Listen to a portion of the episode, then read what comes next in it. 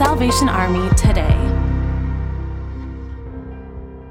In partnership with the Prince Rupert Port Authority, the Salvation Army in British Columbia has opened the newly renovated community kitchen. The main reason for the upgrade was to be able to meet client demand. One of the major improvements to the kitchen includes the addition of several industrial appliances, such as a walk in freezer, walk in cooler, dishwasher, stove, and an indoor griddle. These new features allow the kitchen staff to serve more guests. This project was possible thanks to the generous grant of $450,000 from the Port Authority, as well as a donation from Farm Credit Canada, which helped fund the purchase of the industrial appliances. The Prince Rupert Community Kitchen is open from Monday to Friday, serving breakfast and lunch. Cash, gift card, and produce donations are accepted, and volunteers are always welcome. Learn more at salvationarmy.ca.